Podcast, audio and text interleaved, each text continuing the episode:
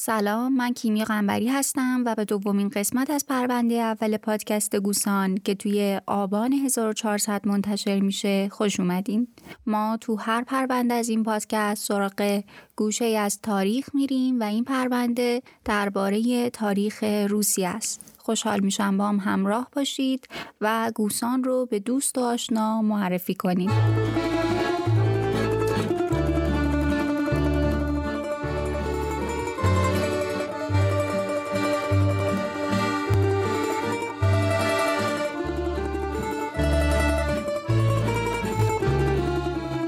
قسمت قبل درباره جغرافیای روسیه صحبت کردیم و از مردم این سرزمین اعتقادات اونها و افسانه هاشون گفتیم. و تا اونجا پیش رفتیم که اسلاوا از واکینگا خواستن تا بیان و تو سرزمین اونها حکومت تشکیل بدن. تو این قسمت هم می‌خوایم بیشتر درباره واکینگای حاکم بر روسیه و جنگ و ستیز هاشون حرف بزنیم. من خیلی سعی کردم تا حد ممکن این قسمت رو خلاصه کنم اما از اوبردن اسامی شاهزاده کیفی ناگزیر بودم. پس امیدوارم تعداد اسامی باعث گم شدن خط داستانی نشه. خب قسمت اول گفتیم که اسلاوا از واکینگ های اسکاندیناوی دعوت کردند تا بیان و بر اونها حکومت کنن مسئله که باید بگم اینه که توی یک سری از منابع حرفی از این نیست که مردم اسلاو از واکینگا برای حکومت دعوت کردند بلکه این منابع معتقدند که وقتی واکینگا از قارت اروپای غربی فارغ شدن پاشون به اروپای شرقی باز شد. وقتی به مناطق اسلاو نشین رسیدن شهرهای غنی و ثروتمندی برای قارت پیدا نکردند در واقع خاک روسیه بیشتر از اینکه برای قارت مناسب باشه مناسب تجارت بوده و این آدم هایی که از سوئد و اسکاندیناوی راهی روسیه شده بودن رو به تجارت مشغول کرده. این واکینگا از معمن خودشون یعنی همون اسکاندیناوی راهی غرب روسیه شدن و خیلی زود به دروازه های شهر نوگراد رسیدن. اونا زمانی که به این شهر رسیدن به هیچ وجه احساس غریبی نکردن چرا که گفته میشه نوگراد به دست اقوام ژرمن یعنی خیشاوندان این واکینگا ساخته شده بوده. پس در مجموع می‌تونیم بگیم ورود واکینگا به شرق اروپا به خونباری ورود اونا به اروپای غربی نبوده. خلاصه وقتی که این دسته به روسیه رسیدن و کم کم جاگیر شدن آوازه موفقیتشون خیلی زود توی اروپا و به خصوص اسکاندیناوی پیچید. همین باعث شد که یکی از اشراف سوئد به نام روریک تو سال 859 همراه با ارتشش به ساحل بالتیک قدم بذاره و نوگراد رو تحت سلطه در بیاره. ما درباره این آدم چیز خاصی نمی‌دونیم فقط می‌دونیم که روریک با ورودش به روسیه تو سال 860 خاندان وارنگیان ها رو تأسیس کرد و این خاندان تا سال 1613 توی روسیه قدرت و نفوذ داشتند. به جای روریک واکینگ دیگه ای رو به نام اولگ می‌شناسیم که آدم مهم و گذاری توی تاریخ روسیه است. اما تشخیص مرزای دروغ و واقعیت درباره اولگ یه مقدار سخته. چون شخصیت اون تا حد زیادی با افسانه ها پیوند خورده و راه شناخت رو برای ما دشوار می‌کنه. گویا اولگ ابتدا به کیف حمله می‌کنه اونجا با تجاوز و قارت محیط اطراف روزگار میگذرونه و می‌تونه دی رو خراجگذار خودش کنه. اون خودش رو امیر کیف اعلام می‌کنه و میگه این شهر باید مادر تمام شهرهای روسیه باشه. و به این ترتیب و به قول کتاب اصر واکینگا کیف شهر مرکزی امیرنشین در حال ظهور روسیه تبدیل میشه. اما این شهر و این امیرنشین همینطوری نمی‌تونسته با قارتگری و بدون هیچ نظم و نظامی به حیاتش ادامه بده و اولگ به عنوان اولین شاهزاده بزرگ کیف این موضوع رو خوب می‌دونسته اون برای حفظ قدرت باید چشماندازی رو برای خودش تعیین و در راستای این چشمانداز سیاست رو چه در حوزه داخل و چه خارج انتخاب می‌کرده. در همین موضوع سیاست های داخلی اولگ رو میشه توی دو مورد خلاصه کرد. یکی گسترش قلمرو اتحاد قبایل اسلاوی و دیگری جمع کردن مالیات هایی که بیشتر به شکل مواد طبیعی مثل پوست و اصل بود. البته اینم بگم که جمعآوری این مالیات ها به حدی ناعادلانه و گاهن سنگین بوده که سال 945 یعنی سالها بعد از این سالی که داریم در موردش صحبت می‌کنیم یکی از همین شاهزاده های کیفی به خاطرش کشته میشه. اما بریم ببینیم سیاست های خارجی این شاهزاده چی بود. گفتیم که وقتی واکینگا وارد روسیه شدن چیزی برای قارت کردن به سبک اروپای غربی پیدا نکردن و از اونجایی که زمینه رو برای تجارت مناسب دیدن تصمیم گرفتن به همین کار مشغول بشن. پس طبیعیه که سیاست های داخلی یا خارجی شاهزاده کیف حول محور تجارت بچرخه در نتیجه تمایل به تجارت سیاست خارجی روس ها تو این دوره بر پایه ایجاد رابطه با رومی ها و خاقان های خزر و دفاع از مرزها و راه های تجاری بازرگانی در مقابل کوچنشین ها بود. طبق همین برنامه اولگ بعد از مدتی به قسطنطنیه لشکر می‌کشه. می‌تونه قبایل روس رو با هم متحد کنه و با نوفگراد هم وارد کشمکش میشه. چرا که می‌خواسته کیف برتری اقتصادی منطقه رو به دست بگیره. با تمام اینها باید بدونیم که قدرت اولگ نتونست فراگیر بشه و محدود موند. یعنی مطلقا گمون نکنید که روسیه به اون بزرگی زیر پاهای اولگ یا حتی فرزندان اون قرار گرفت. تو این بازه زمانی وقتی داریم درباره روسیه صحبت می‌کنیم مطلقا به اون نقشه عریض و طویل الانش فکر نکنید. خب این وسط یه نکته ای که اولگ رو برجسته و قابل توجه می‌کنه حمله اون به قسطنطنیه و قارت اونجاست. قسطنطنیه با استانبول امروز برابره و اون روزها پایتخت امپراتوری روم شرقی یا بیزانس بوده. جالب اینه که منابع روسی بسیار روی این قضیه یعنی حمله اولگ به قسطنطنیه مانور دادن و منابع بیزانسی دربارهش سکوت کردند و خیلی معلوم نیست که حالا این وسط باید روایت کدوم طرف رو باور کنیم. به خاطر اینکه روسای کیف و بیزانسی ها با هم معاهده تجاری رو امضا کردند که روس ها معتقدن این قرارداد از نتایج همون لشکرکشی اولگ به قسطنطنیه و بیزانس بوده. اما از اون طرف شواهد نچندان زیادی در دسته که نه تنها جنگ و خونریزی خبر نمیده بلکه در مجموع به ما نشون میده که این دوتا جبهه با هم روابط خوبی هم داشتن. با این حال از اونجایی که سند اصلی قرارداد هنوز پیدا نشده و شاید هم نابود شده باشه نمیشه حکم قطعی صادر کرد و شاید این هم یکی دیگه از زیاده روی ها و افسانه هایی باشه که حول محور زندگی و شخصیت اولگ صورت گرفته. آدمی که حتی مرگش هم به دور از قصه و افسانه نیست.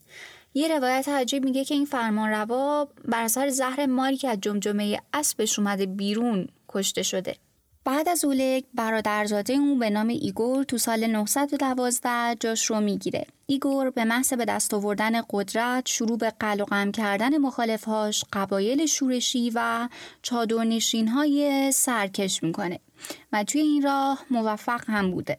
بعد از تمام این بگیر و ببندها تصمیم می‌گیره این بار سراغ حریف قدرتری بره و اون حریف قدر امپراتوری بیزانسه ایگور قصد داشت با لشکرکشی به بیزانس نه تنها قدرت خودش رو به رخ قبایل مختلف اسلاو و غیر اسلاو بکشه بلکه می‌خواست از ثروت بینظیر و رویایی بیزانس هم استفاده کنه. اینجاست که واکینگا که توی دریا نوردی شهره اون روزگار بودن خودشون رو از طریق دریای سیاه به بوسفور رسوندن تا یکی از بزرگترین نبردهای خودشون رو آغاز کنن.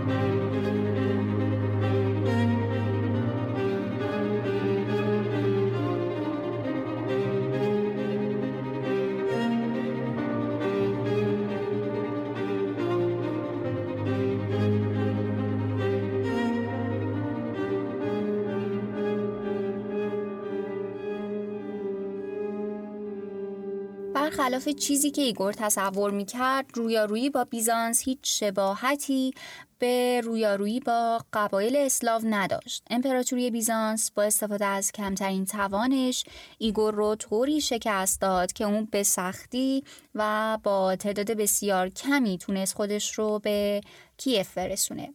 اما حتی همین شکست هم نتونست ایگور رو از فکر حمله به قسطنطنیه بیرون بیاره تا سه سال بعد. سه سال بعد از اون ماجرا ایگور با تعداد بیشتری و این بار از طریق خشکی راهی بیزانس شد. اما خب این بار هم نتونست کاری از پیش ببره.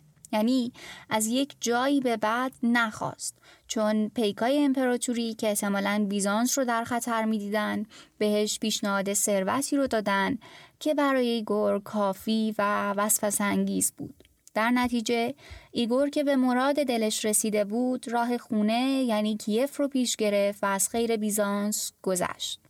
و سالها بعد پسرش دوباره حمله به بیزانس رو از سر گرفت. وقتی پای ایگور به کیف رسید و آروم آروم لذت داشتن اون همه مال و منال زیر دندونش مزه کرد تصمیم گرفت دوباره کاری کنه تا به ثروت بیشتری برسه.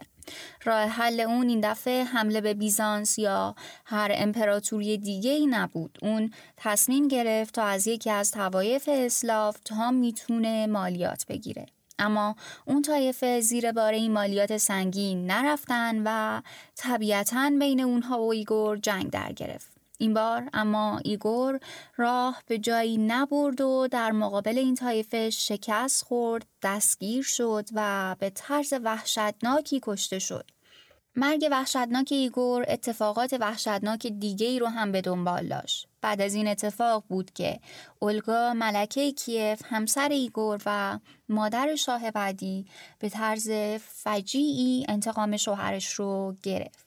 میگن بعد از مرگ ایگور طایفه که دربارش حرف زدیم تعدادی از مردها و پسرهای خودشون رو فرستادن تا اولگا از بین اونها شوهر مورد علاقش رو انتخاب کنه. اولگا به تمام این مردها که چند ده نفری می شدن میگه که تا فردا توی قایقها و کشتی خودشون بمونن تا اون جواب آخر رو بهشون اعلام کنه. تو مدت زمانی که این آدم ها منتظر جواب ملکه کیف بودن اولگا تمام اونا رو زنده زنده آتیش می‌زنه و می‌کشه و بعدش هم به سراغ سرزمین اونها میره به اونجا حمله می‌کنه اونجا قتل عام را میندازه و به این صورت تا مدتی خودش به عنوان نماینده پسرش بر تخت میشینه.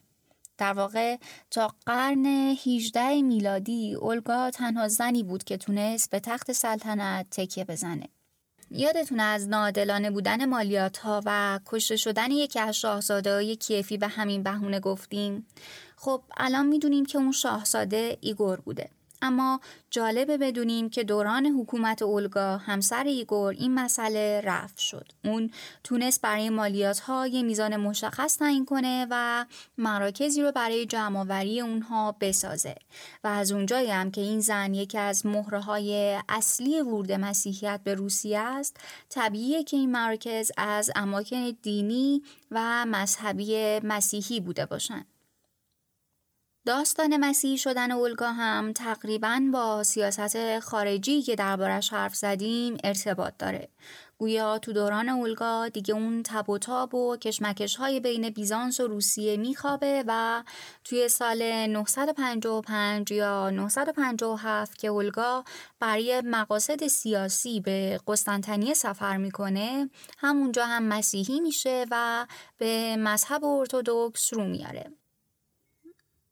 بیوه ایگور یا اولگا بعد از مسیحی شدن به نام هلن معروف شد و توی روسیه به عنوان اولین زنی که تونست به مقام یک قدیس برسه هم شناخته میشه.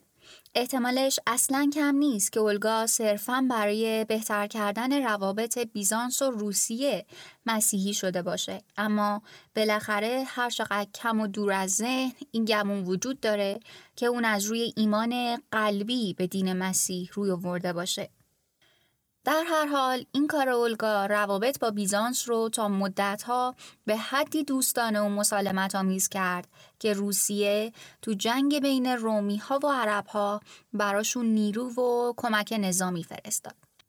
احتمالا همین رابطه خوب اولگا با بیزانس بوده که باعث شده پسرش سوویتوسلاو اون رو از سلطنت خلق کنه و خودش قدرت رو به دست بگیره. چون سیاست خارجی اولگا فرسنگ ها با برنامه پدران سوویتوسلاو که اصلا مطمئن نیستم اسمش رو دارم درست می‌خونم یا نه فاصله داشته.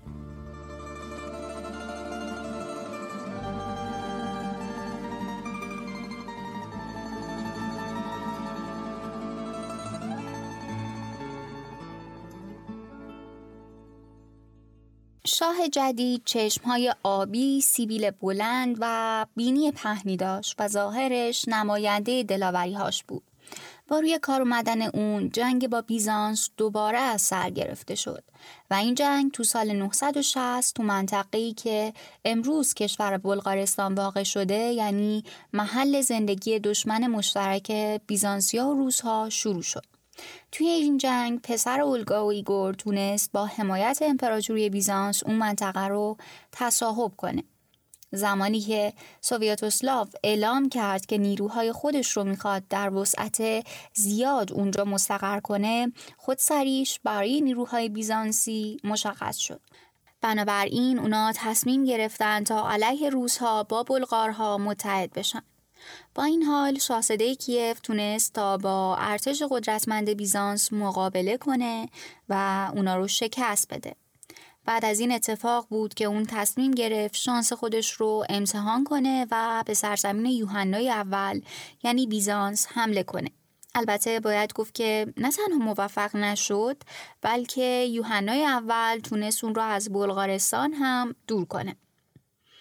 نکته جالبی که توی روابط روسیه و بیزانسی ها توی اون دوران وجود داشت این بود که با اینکه اونا با هم در حال جنگ و ستیز بودن اما معاهدهای تجاریشون رو زیر پا نذاشتن و به تعهدات خودشون عمل می‌کردن در واقع این دو حکومت تجارت های خودشون اصل، خز، موم و برده رو با شراب، شیشه، ابریشم آهن عوض بدل می‌کردن.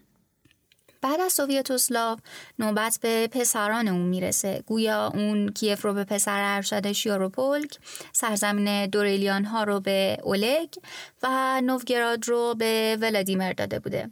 تا هر کدوم از این سه پسر بر یکی از این مناطق سلطنت کنه اما همونطور که انتظار میره بین این سه جنگ و اختلافی پیش میاد که بعضی معتقدن این اختلاف بذر ضعف و سقوط رو در دل حکومت اونها میکاره. ضمن اینکه شاهزادای کیف و سرزمین دورلیان ها از اساس حقی برای ولادیمر قائل نبودن چون که اون فرزند نامشروع پدرشون با یک ندیمه بود و نمیپذیرفتنش. اما در نهایت ولادیمر تونست با کمک و همراهی مردم نوگراد توی سال 980 به کیف دست پیدا کنه. از اونجایی که حکومت ولادیمر با حکومت پدرانش متفاوت بوده تاریخ نگارها این دوره رو مرحله جدیدی توی تاریخ روسیه کیفی می‌دونن ولادیمر روسیه رو در حالی به دست می‌گیره که این سرزمین به خاطر جنگ های ناموفق پدرش توی ضعف به سر می برد و عدهای از قبایل اسلاو از سر نارضایتی کیف رو ترک کرده بودند. در حقیقت این وقایع خبر از یه اتفاق بدتری به نام تجزیه می‌دادند.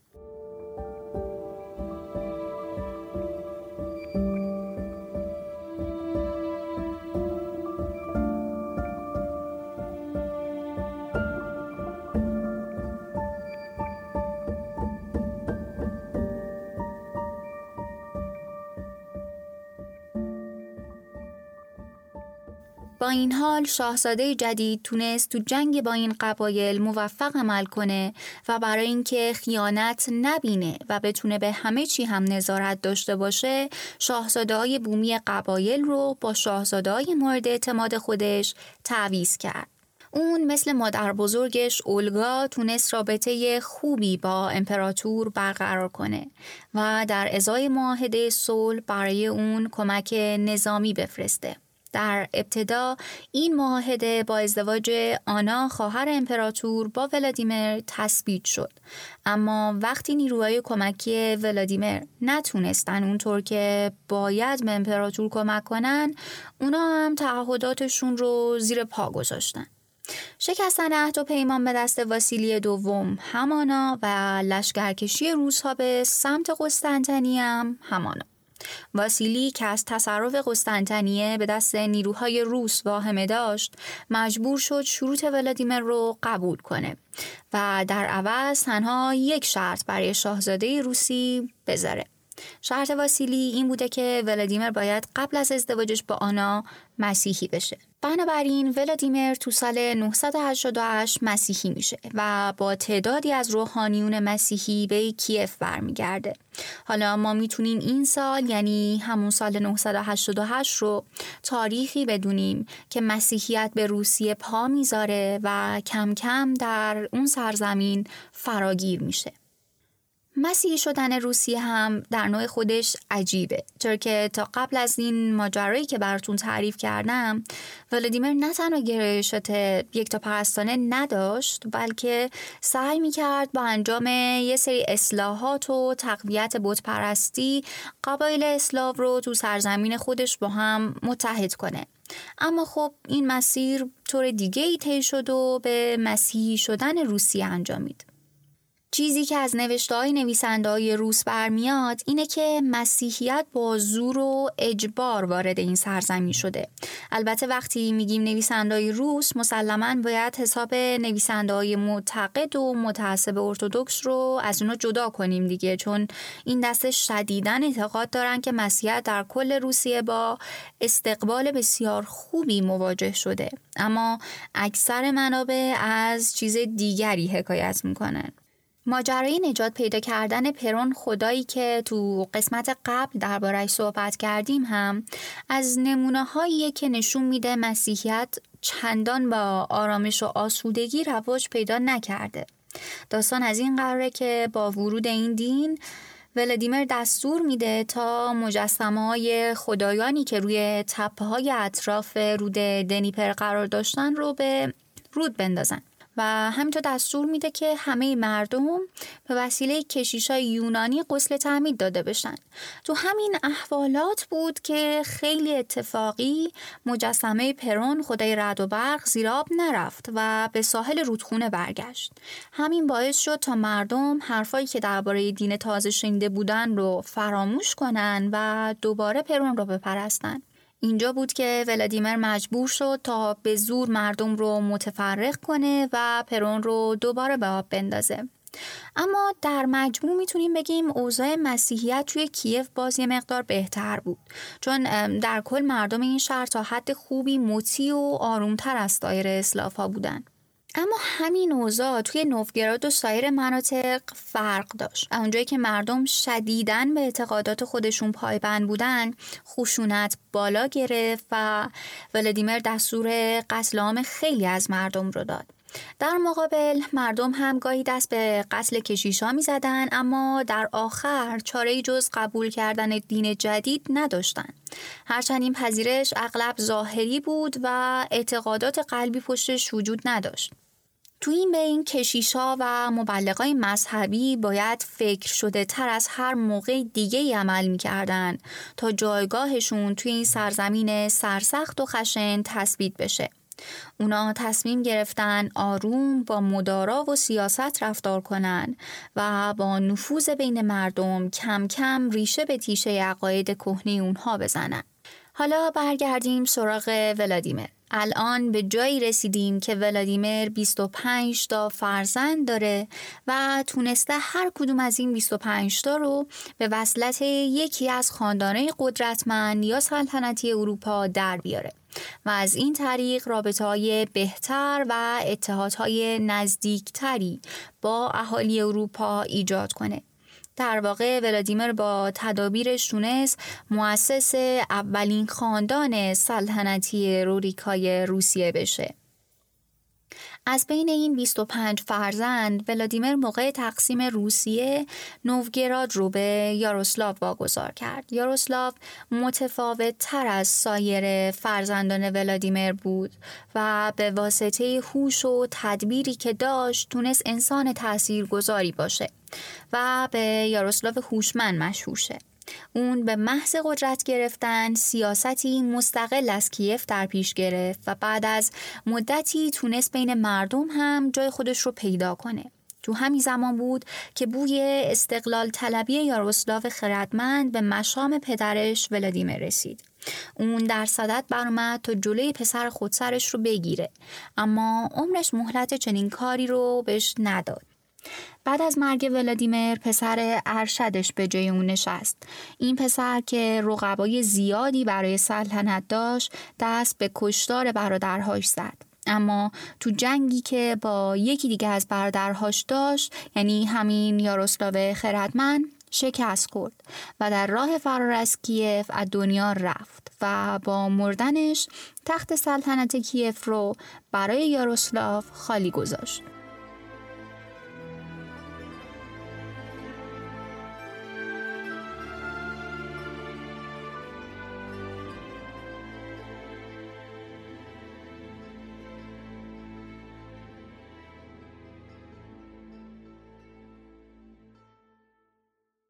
فعلا دوران سلطنت پسر ولادیمیر و باقی شاهزاده کیفی رو همینجا داشته باشیم تا یه مقدار درباره اوضاع سیاسی و اقتصادی حرف بزنیم. اما قبلش می‌خوام یه بار دیگه بهتون یادآوری کنم. توی این دوره‌ای که داریم راجبش حرف می‌زنیم روسیه هنوز به این وسعتی که می‌شناسیم نرسیده و بخش کوچیکی از غرب روسیه امروزی اوکراین و بلاروس رو به خودش اختصاص داده.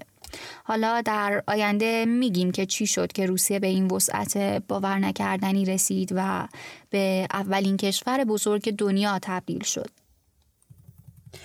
روسیه تو این دوره مسلما نظر سیاسی دموکراس نیست اما از دو تا شورا برخورداره این شوراها هم به خاطر روحیه تسامحی که معمولا تجار ازش بهره مندن وجود داره. در هر حال توی یکی از این شوراها خانواده های مهم سر مسائل عمومی با هم بحث می کردن تا به نتیجه برسن. و توی شورای دیگه که مهمتر هم بوده اشراف ارشد جمع میشن و به شاهزاده کیف مشاوره میدن. شخص شاهزاده هم در رأس حاکمیت فرمانده ارتش بوده و امور اجرایی رو بر عهده داشته. بعدها و با ورود مسیحیت که با دوران حکومت ولادیمیر همزمان بوده هم وظیفه پشتیبانی از کلیسای ارتودکس به مجموعه وظایف شاهزاده اضافه میشه. در کل جامعه اون روزهای روسیه یه هرم بوده که در رأس اون شاهزاده قرار داشته. و بعد از او به ترتیب اشراف ارشد و کلیسا سایر اشراف درجه پایینتر صاحبان صنایع و پیشوران و بعد دهقانان بدون زمین و کارگران شهری و توی طبقه آخر برده ها بدهکارها و اینطور اشخاص قرار داشتند احتمالا تا الان متوجه شدید که حکومت توی خاندان وارنگیان موروسیه اما باید بگیم که شاهزاده ای که می‌خواد توی روسیه کیفی به قدرت برسه حتما و حتما باید نسب خودش رو به روریک یعنی همون سرسلسله این خاندان برسونه. خب فکر می‌کنم خوب باشه که همینجا قسمت دوم از پرونده اول گوسان رو تموم کنیم. قسمت بعدی می‌خوایم درباره پسرهای ولادیمیر صحبت کنیم و بگیم که بعد از این شاهزاده افسانه‌ای روسیه چه تغییراتی به خودش دید و اگه پسران ولادیمیر به همون راه بیان قصد داریم تا پایان دوران حکومتشون اونا رو همراهی کنیم. چون که قرار فصل تازه‌ای تو تاریخ روسیه باز بشه. فصل سردی که روزها هیچ خوش ندارن زیاد راجع بهش صحبت کنن.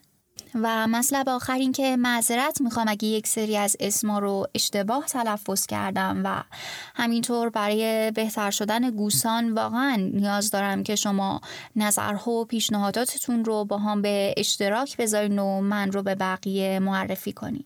پس لطفا هر جا که بودید و به هر جا که رسیدین به هر کی که دم دستتون بود و نبود گوسان رو معرفی کنید. اصلا گوشیش رو بگیرین براش subscribe ش کنید. پس فعلا تا ماه بعد خدا نگهدار.